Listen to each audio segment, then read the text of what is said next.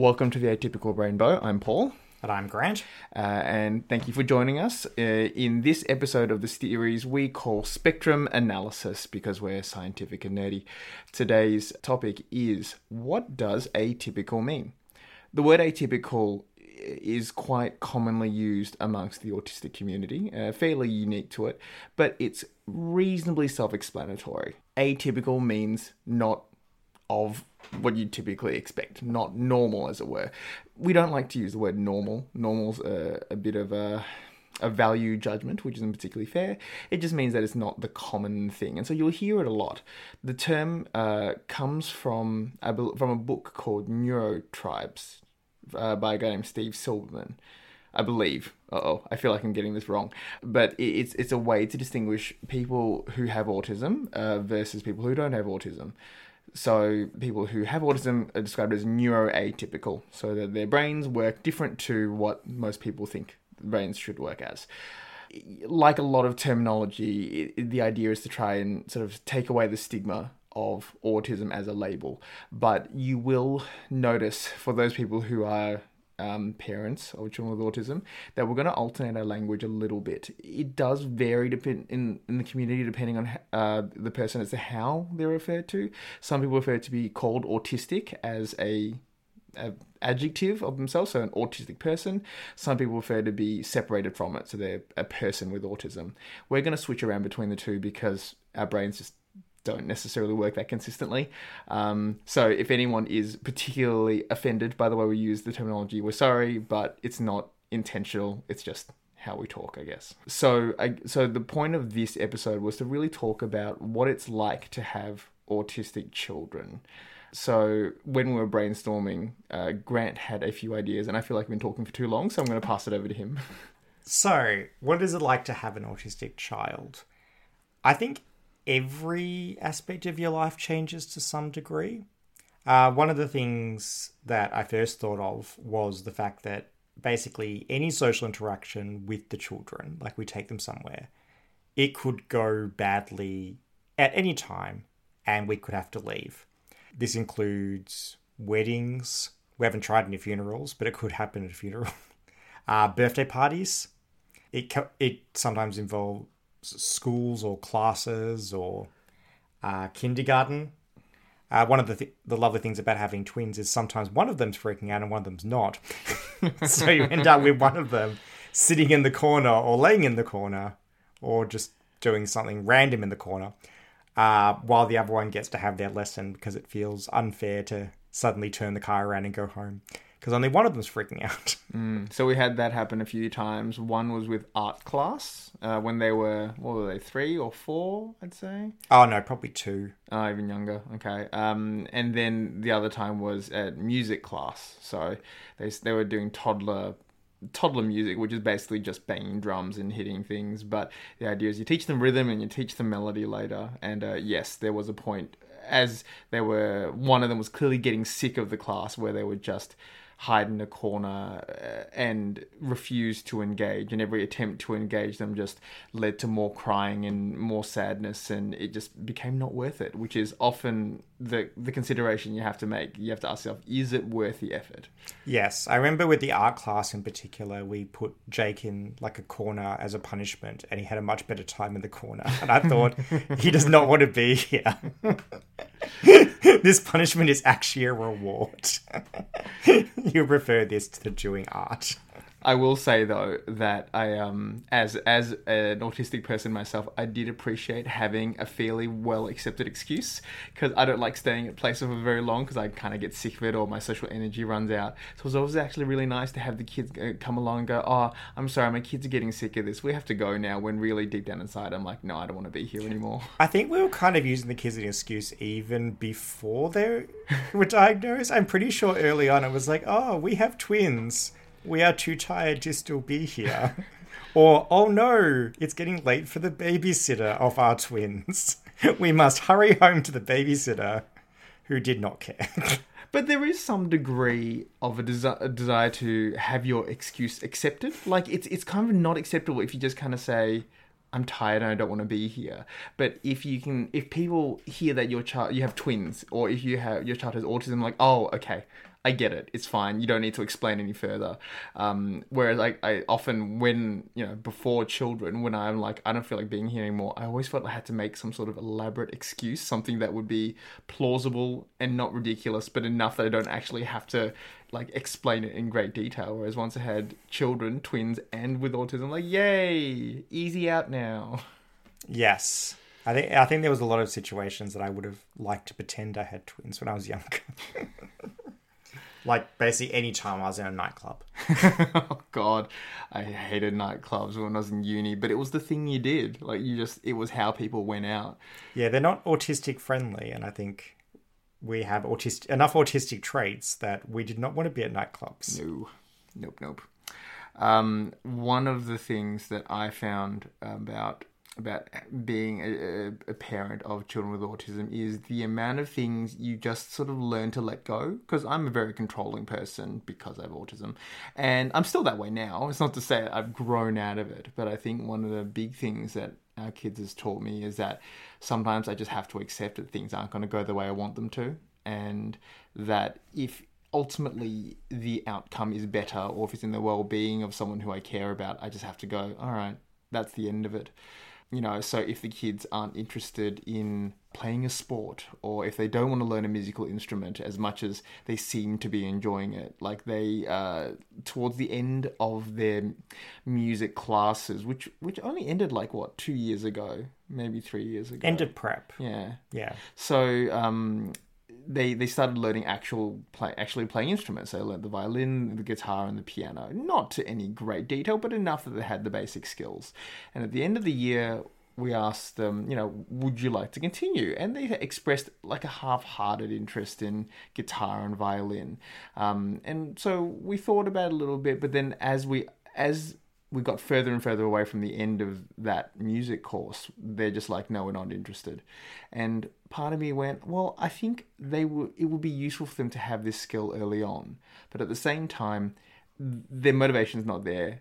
The fight's not really worth it. And honestly, I didn't want to be one of those cliched Asian parents who tiger their children into learning instrument because it's the thing you do. Like most of the time when I talk to other, you know, other Asian adults of my generation, we all jokingly talk about how we learned piano when we were younger and just never picked it up again. So really the investment from our parents in like the amount of effort and the amount of essentially bullying into it came to nothing. And so I guess, again, coming back to the idea that I just had to let it go, you know? Yes. I think one of the other things when it comes to after school classes with kids with autism is once you factor in some therapy, you can't do as many classes as other people. Like a lot of people will do maybe a music class and a sport class, but if you've got a kid like Jake who's basically had therapy since he was 4, so half his life now, and Matt started when he was about 5.5, so a bit later. But in a week, once you factor in the therapy and you do like maybe 1 or 2 other classes, and they've already got the autism, so they're a bit stressed out anyway, you're not going to be able to do the same things as the other kids. Like you don't want to compare yourself to what everyone else is doing. Because, yeah, you're not going to live up to their expectations because they don't have to go to therapy every week or even every fortnight. I think the other thing about the way we chose classes was it wasn't even just about the activity. It was actually the way that the classes were structured. Because I remember the kids showed a vague interest in footy, so AFL. And so we did what every other parent of boys do, and girls in a lot of cases nowadays, when we signed them up for Auskick, because Auskick is ridiculously cheap and really easy to access. Like, it's everywhere. So we took them for their first, in inverted commas, class, and it was absolute chaos. Like, there were like 15 or something instructors and tens of kids on this oval, and no one really knew what they were doing. Like, no one knew what drills they had to run, no one knew how they were meant to coordinate things. Like, half the time the kids were just kicking the balls around somewhere, like no one's teaching them anything. And so it was really up to the parents to engage in this, and that was only what I assumed was meant to happen because no one told us anything. Like, it was just so badly organized. And very quickly, the kids lost interest, right? And they did genuinely enjoy kicking around a 40, like when we did it at home. But you put them in this, you know, massive group of people, which again, for autistic children, not great, large numbers of people, high volume. But then you throw in the fact that there's no real guidance, no real direction, and you're not going to keep their attention that way. It's too much of a free-for-all. So you do have to be very aware of how the classes actually run. So we were really grateful for trial classes. I think most of them offered a trial class of some sort, but they never mentioned it per se. We had to seek it out and explain our situation. And so most of the time, I think that's, again, the autism actually got us some essentially special considerations. People would be like, oh, okay, we understand. We'll do this thing that that they may not actually normally offer to other children. Yes. So I think with the Vic kick, or the Auskick, yeah, we didn't really make it out of the car park, like, before everything started going wrong on the first day. Because, yeah, I think Matt just looked at the oval and the kids on the oval and just freaked out. But, yes, I think trial classes are very important. Because I remember we were trying to find a gymnastics class for Jake. And it ended up being that the most important thing about the gymnastics class for Jake was if it was quiet. Mm. So I remember you went to a trial class and basically you walked in the door and it was too noisy for him. Like, it was nothing about the structure or just how it was. It's just that they have these big gyms and they have lots of classes in them. We didn't even walk in. We actually, so it was held at a local high school, and there was one of those like roller barriers, you know, the ones that the shops have where it's like, it's sort of brick-like bars and you can see through them. We got to that point. So he didn't even enter the room. He could just see the room and he just wouldn't go in. We sat in a chair for about like half an hour just outside, and me sitting there going, are you sure you don't want to go in? You want to look? Do you want to see? Because he, you know, he did... The reason why we wanted him to do gymnastics was because he was tumbling around the house. Like, he'd do rolls and he'd try to do cartwheels. Like, he had a genuine interest. So we're like, okay, let's jump on that. Let's try to get him engaged in something more formal so he can develop the skills. And it went very poorly. But then we found a gymnastics club that actually had an autism-specific class, which was great, except it was aimed too low. Like, it was a nice introduction because there was a small class. There were only at most 5 kids. And they had a small gym to themselves, so it was quiet. Yep, so it was completely isolated. And the instructor was an occupational therapist, so she was very well versed in working with kids with autism. So all of that was just worked really well. But the problem was, our kids are what you would previously have called Asperger's. So quite relatively high functioning with a handful of issues. But it's now classed as level 1 autism. And so the problem then became that the other kids essentially just, they weren't as well functioning, and they demanded more attention. And in fact, sometimes they made more noise. And Jake and Matt would look at them and go like, why are they doing that? And we said, well, they have autism and it's a little bit worse than yours, and that's just how they are. But the point is, they're having fun, and we always had to try to, explain that to them. Yeah, I think one of Jake's ongoing dislikes since he started kindergarten was children his age behaving like children his age. Yes.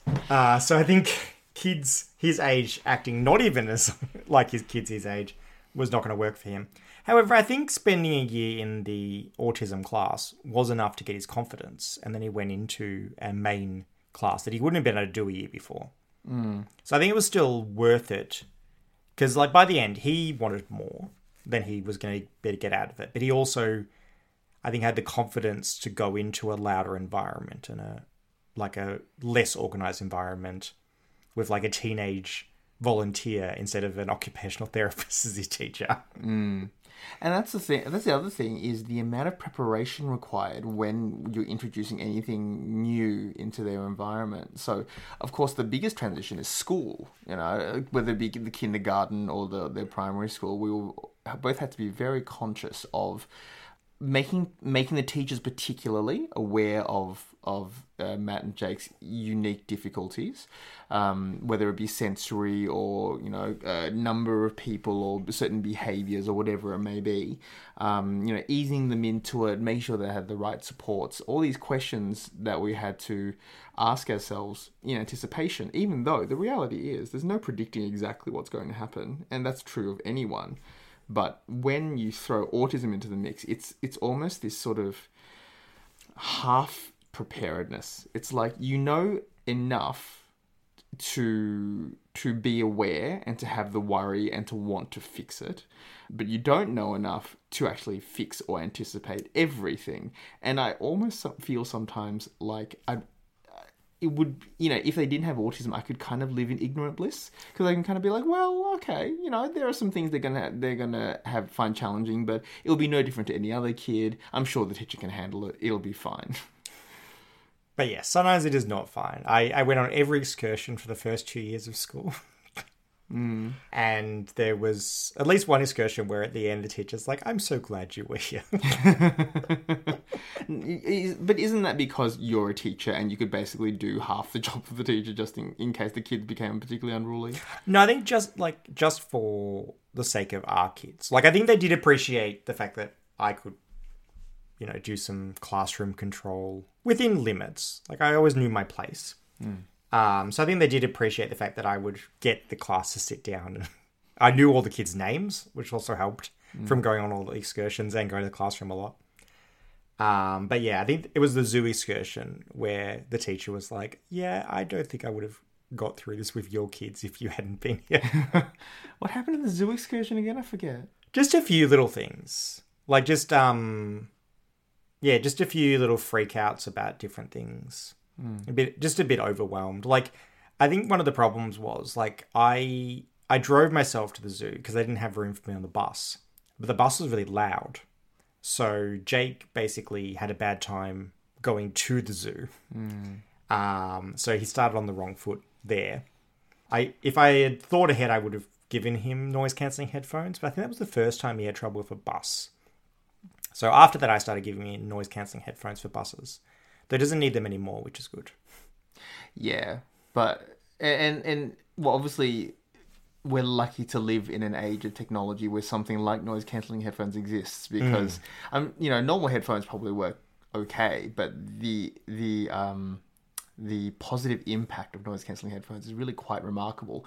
And I say that from personal experience, because I remember the first time I bought when I bought my first pair of noise cancelling headphones, it was like a light shone on my life. All of a sudden I'm like, is this what it feels like to have no noise in my life? This is amazing. And so for a kid like Jake who has noise sensitivities, I cannot even imagine how much of a wonder that would have been when he was feeling overwhelmed by it.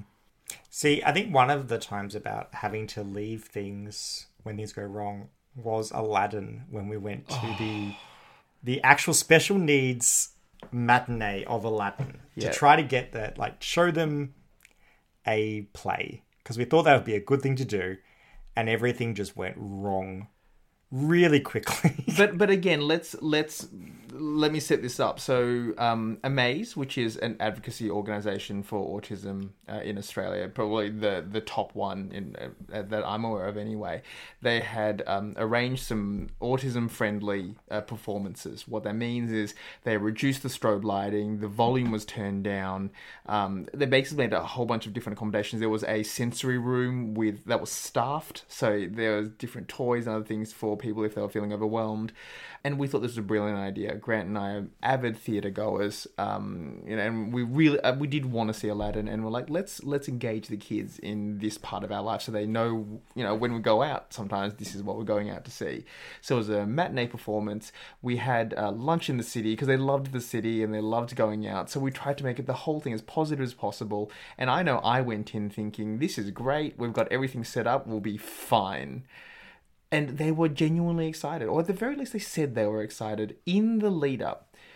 Within 10 minutes of the lights going out, they were restless, they were frustrated, they were sad, just too many things went wrong. And obviously, the key thing is that they just weren't interested. And that's something you always have to be careful of with autistic kids, that you have to make sure they're engaged. Because as soon as they stop caring, it becomes 10 times more difficult to keep them interested. So not only did it go wrong, the problem was I didn't think it would go wrong, because I thought we'd done everything within our power to try and set them up for success. And through, you know, again, the virtue of life being completely unpredictable, they hated it.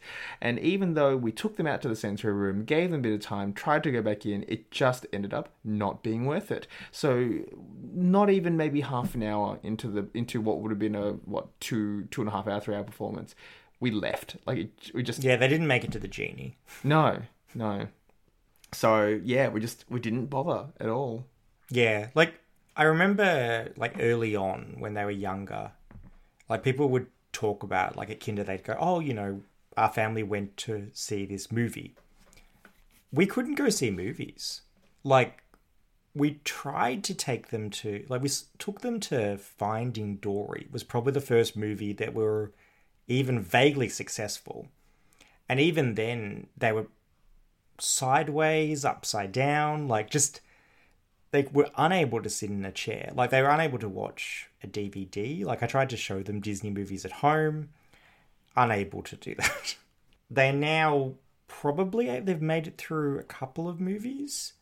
But in their entire life, they've probably only been to 2 or 3 movies. And even we got to the point in prep, some of the kids started having movie birthdays.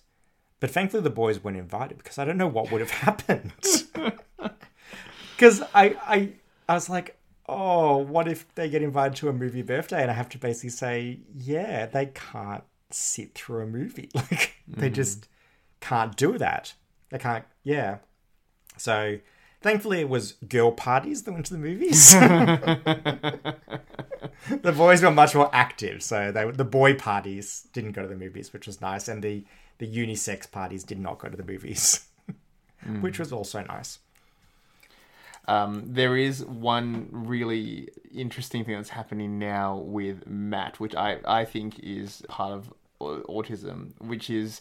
So Matt's a very passively popular person. He attracts people because he's funny and kooky and like it just, and he doesn't particularly care what other people think of him. Or at the very least, he doesn't come off as someone who actually cares that much. But what then happens is that he only develops very shallow friendships. He doesn't invest in them. Whereas Jake is the complete opposite. He'll have one really good friend at a time, and that's it. Like, he might have a handful of satellite friends, but for the most part, there's one focal friend, and it'll be a very intense friendship for however long it lasts. And so during coronavirus, while we're shut down, Matt is not really engaging with his friends and not really interested in doing it because he has his brother Jake, and because Jake has his one intense friend, he's sort of latching onto that. And it worries me because I feel like if he doesn't invest in friendships now, and look, maybe this is really unnecessarily advanced for an 8-year-old, for me to expect an 8-year-old to figure all this stuff out. But I worry that he's going to come out of this shutdown and like his friends will have had adventures on their own through, you know, FaceTime interactions and other games and stuff, but they won't be around anymore, and he'll be alone and be like, why am I alone? And you're like, well, you didn't put in any effort to your relationships. What did you think was going to happen? So I do wonder whether it's sort of two sides of the same coin. On the one hand, it's nice that he doesn't become overly emotionally attached, because then loss is harder. But at the same time, I feel like I want to push him to engage more. Yeah, I think the popularity has been an interesting one, because I think we prepared for them to be quite unpopular, and they've actually ended up being more popular than we expected. So even sometimes when you think you know what it is and you're going to prepare for it, it just doesn't eventuate. Like, they're actually a really supportive school, and I've been surprised at how accommodating the kids are. Like, I think the main moment for me was the end of grade 1, they did a swimming intensive. So they were, and I was the designated male there, which is fun. So I was in charge of the prep and grade 1 male change room. And I was in there one of the first days I was there across a 2-week period, and the preps particularly were being very noisy. And Jake started crying in the middle of a change room, and I thought that, you know, that would be a terrible sin and everyone would mock him. But the other kids were like, oh, you got to be quiet. You got to keep it quiet. He doesn't like it when it's noisy. And they looked after him and they encouraged quiet in the change room. And I was like, this is a good school. Because, like, I think it was grade 2 when I started being bullied. And according to your mum, you were bullied around that time as well. Yeah, but part of that may have... There are a few factors to that. Part of it, I imagine, was socioeconomic. Part of the other part of the thing was that I was actually bullied in grade 3 mostly, but that's when I had skipped a grade, so I skipped grade 2. So into grade 3, I was the youngest and the smallest and other factors that, you know, bullies like to identify and pick on. So I was fairly miserable. But the other problem... And we're getting a bit off topic here, but the other problem was that actually the teachers weren't particularly nice or supportive at all. Because I distinctly remember a moment when I stood up to my bully by spitting on him. The bully then went and complained to the teacher, and I got reprimanded for spitting on him, not for the fact that I was being quite literally physically cornered. So I think there were other things contributing to that. Sometimes I have zero tolerance against spitting. Yes. Kind of missing the point about me standing up for myself, but sure. No, I do appreciate you standing up for yourself, but I maybe they're in a tough situation. Maybe I don't know. I was what, like 8 at the time. But the point I was trying to make was that his peers are about the same age or younger than the kids were. These kids who bullied us were when they bullied us, and these kids stood up for him instead of bullying him. But you can't even engineer that kind of stuff. Like, it's luck. For the kids, just to be lucky enough to have a group of other kids who are considerate and sensitive. And obviously there are a number of things that contribute to that. You know, the parents being certain kinds of people. Maybe it's just, again, socioeconomic. Who knows? Like, there are so many things, but we're really lucked out. I distinctly remember a story you told me about Jake having a Spartacus moment. So there was another kid in his class who also has autism, but a slightly higher degree of it. Like, he's slightly more dysfunctional, but accommodations have been made and he's doing okay. And we've always been very open with both of the kids about the fact that they have autism, and we sort of explain to them which of the problems they have are related to the autism, and we normalize it and say this is something that you are going to always have, but you don't have to get rid of it. It gives you lots of strengths as well as positives. And I think you told me at one point that the teacher started having a conversation explaining why this other child has autism and how that affects him. And then Jake stands up and goes, I have autism too. And then like 2 or 3 other kids was like, I have autism and I have autism. And everyone was just super supportive about it. And it was great. It was that this feeling, of course, you know, making it about us, particularly about me, but it was like a sense of accomplishment that we'd made it so that the autism isn't something to fear or something to be ashamed of, that it's just a part of you in the same way that it's part of your like it's a part of your personality, you know. And which winds us back nicely to the whole point of this topic, which is, what does atypical mean? And that's the point. Atypical is about taking away the stigma of a disease or a diagnosis and kind of saying, well, it's not that I have a condition, it's just that I'm not like you, and that's not a problem, it just makes me different. Yes, I think Jake had a opposite moment this year, which is where the teacher assumed another child who had autism knew that he had autism and he did not. Hold on, what? I don't remember this. No, I might not have told you that. But yeah, so basically the teacher assumed that both of them knew they had autism, but Jake knew and the other kid didn't know. Oh, whoops. Yeah, whoops. That's awkward. So not everyone is as open, and it's personal choice. Like, I was talking to the parent, and I basically, when you get a kid diagnosed at 2, you can't explain it to them. Mm. So you then have to kind of pick a time to tell them. Because you can't, it's nothing, it's something that, especially with autism, it's not something that they can't understand at the point of diagnosis, if it's an early diagnosis. Mm. So then you have to pick at some point to tell them. And sometimes you just forget to tell them. Mm. I don't remember us making an active choice, like an active time or scheduling anything to tell them. I feel like we just did it in response to something that happened, perhaps. Like maybe they were having some anxiety issues, and when they were, I don't know, 5 or 6 or whatever, we just said, well, just so you know, this is because you have autism. And again, it wasn't that... well, certainly from my perspective, it wasn't that I expected them to get it straight away. It was something that was going to have to be reinforced and reattributed and normalized. But I don't know. I always took the position that we just talk about it as though we were talking about what we're going to have for dinner. And that's the way you do it, rather than trying to turn it into this massive moment, this big reveal. You just say it as though it was an everyday thing, because really it is. It is, like, it is an everyday occurrence. The incidence is high and it is going to affect the everyday life. So why make a big deal about it?